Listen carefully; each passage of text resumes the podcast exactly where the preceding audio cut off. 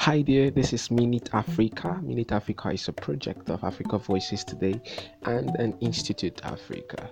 Listening every week and get inspired to take action and responsibility for shaping Africa's future. I look forward to having you join. Welcome to Minute Africa today, and um, I'm Abraham Chinonso. We're starting a series, it's called Africa Agenda.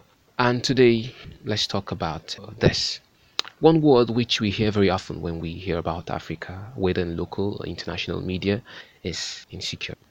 Another word which we do not hear so often is irresponsibility. But both words and worlds are very connected. Our failing to define ourselves, to own our problems, and not just to own them, not just to accept them, but to take the responsibility for providing homegrown solutions is one of the reasons why we are insecure as Africa. And I'm not talking about just armed conflict, I'm talking about our feeling to have a place on the global table, to have a say of what happens to Africa. Whatever the world throws at us, we take. It's a big failing of ourselves.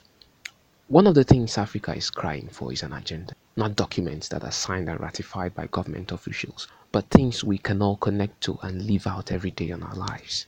Gerald Chirinda is the CEO of Tapiwa Capital, and he writes If we do not take ownership and responsibility for our problems and challenges, we run the risk of allowing other nations, organizations, and institutions to do so on their terms. He continues If this does not happen, Africa may still rise, but only for those with an agenda for the continent.